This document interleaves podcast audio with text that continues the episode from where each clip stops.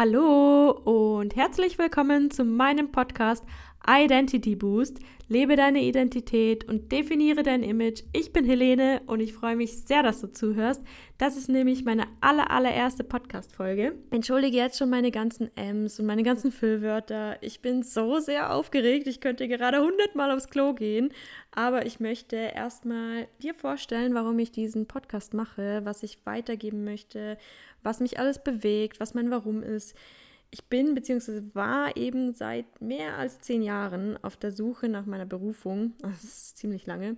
Und ja, auch ehrlich gesagt, nach mir selber und habe im Laufe der letzten Jahre gemerkt, dass diese Individualität jedes Einzelnen immer mehr fehlt, wir uns dadurch einfacher verlieren können, sei es in der Partnerschaft, innerhalb der Familie, im Freundeskreis, in den sozialen Medien etc und ich mir dadurch eben mehr vielfältige Menschen in dieser Welt gewünscht habe, also nicht nur vom Äußeren, sondern auch vom Charakter her, also vom Inneren und mir eben auch deren individuelle Situation gefehlt haben, weshalb ich auch überhaupt äh, auf diesen Podcast gekommen bin.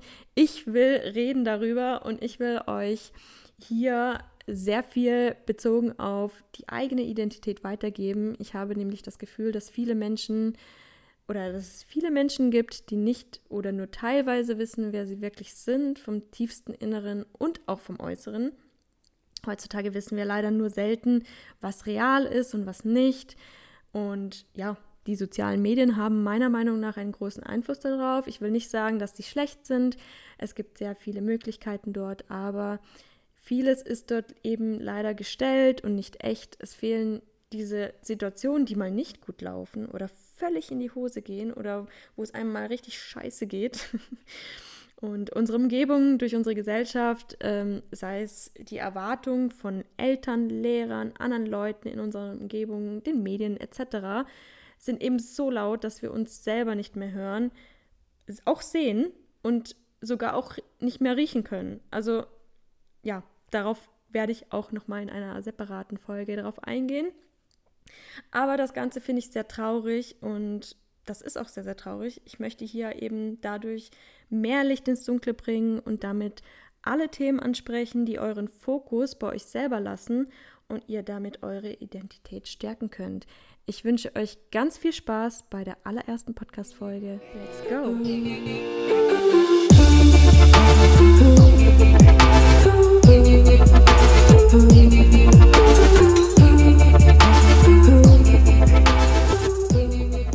Folge geht es um nichts anderes als um deine Identität und warum es so super wichtig ist, diese erstmal herauszufinden, bevor du dich überhaupt mit deiner Selbstliebe beschäftigen kannst oder anfangen kannst, dich selbst zu lieben.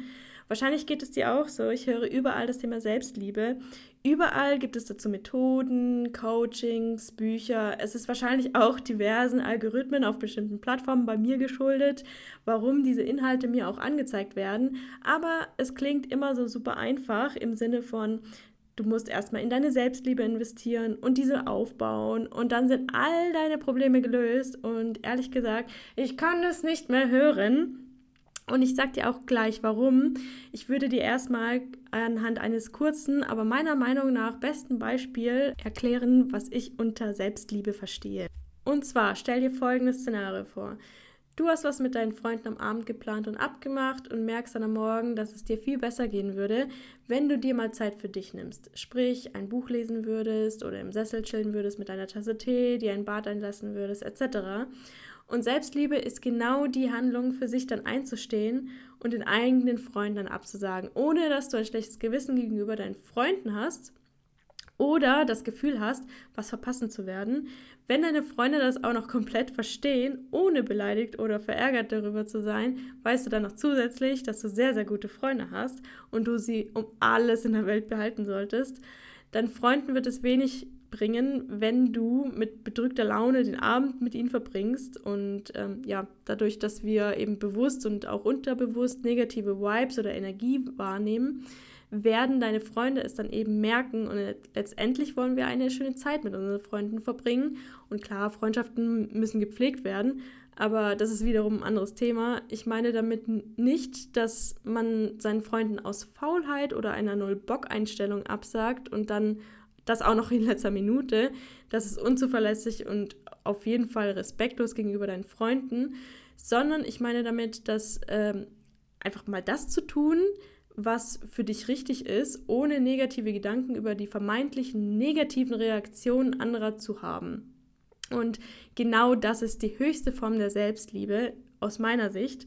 Nicht nur, weil du dir äh, Zeit alleine mit dir nimmst oder Zeit alleine mit dir genießt, sondern äh, auch zu dir stehst und äh, auf sich selbst zu hören und das zu machen, was gerade gut für dich ist, ist meiner Meinung nach das Höchste an Selbstliebe. Ich habe es schon in der Einführung erwähnt. Ich wusste lange nicht, wer ich wirklich bin. Ich habe ständig die Meinungen, Ansichten und sogar Vorlieben von anderen übernommen. Einerseits, weil ich allen gefallen wollte, sozusagen everybody's darling sein wollte. Ich hatte auch unheimliche Angst vor Ablehnung und schlichtweg nicht den Fokus bei mir. Und dadurch habe ich auch eben meine innere Stimme verstummen lassen. Und das klingt jetzt etwas dramatisch, aber ihr sogar eine Mundbinde aufgelegt. Dadurch, dass ich die Meinung und die Vorlieben von anderen übernommen habe, die nicht mal meine waren, in denen ich nicht einmal Interesse hatte, habe ich mir nicht einmal die Möglichkeit gegeben, selbst herauszufinden, was ich denn interessant finde oder in welcher Tätigkeit ich denn aufgehe. Und ähm, das beste Beispiel äh, ist, wenn jetzt zum Beispiel ein Arbeitskollege gut im Zeichnen war, fand ich, dass es cool bei den anderen ankommt und habe das dann auch als Vorliebe übernommen, obwohl ich Zeichnen eigentlich im Grunde nicht mochte.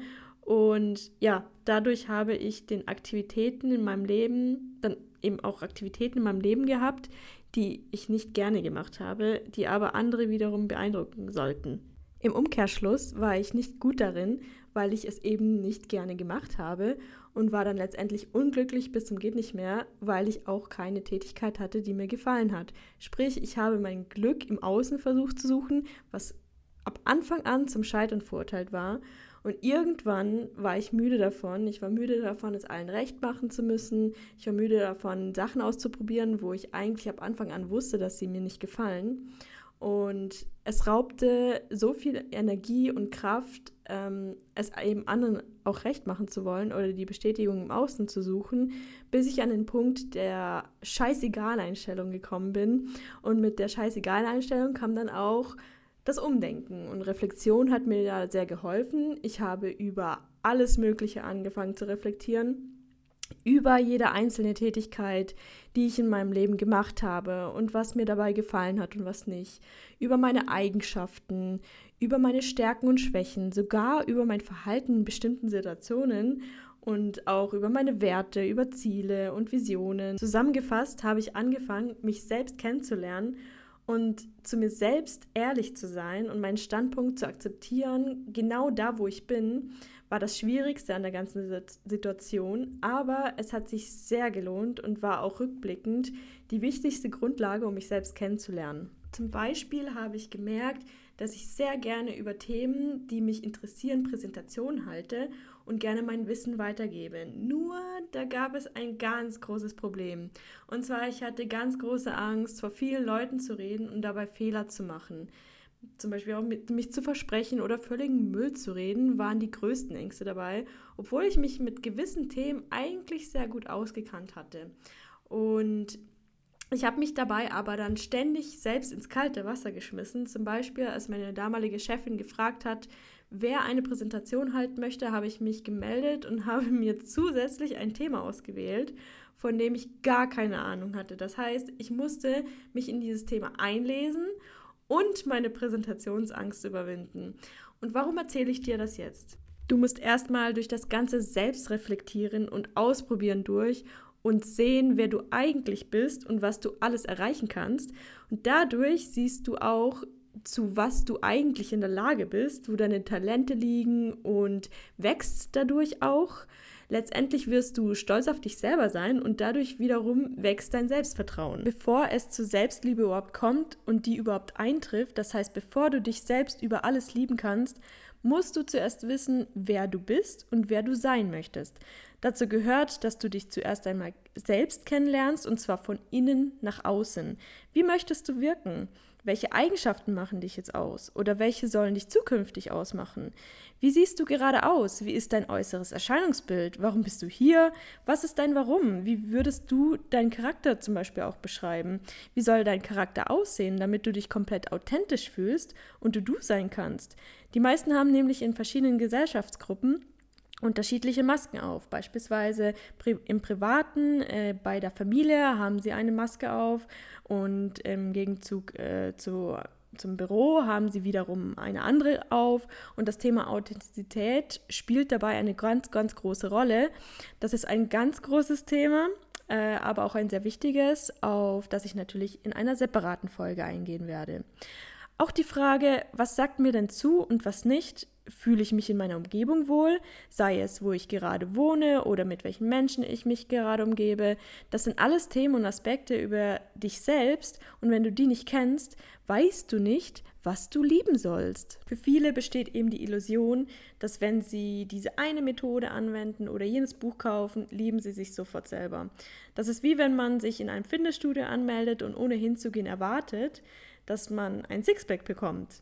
Und die Realität sieht aber anders aus. Vom reinen Anmelden wirst du nichts erreichen. Du musst erstmal trainieren gehen und das auch noch diszipliniert, um Veränderungen in deinem Körper zu sehen. Und die Selbstliebe ist in unserem Beispiel eben dieser Sixpack.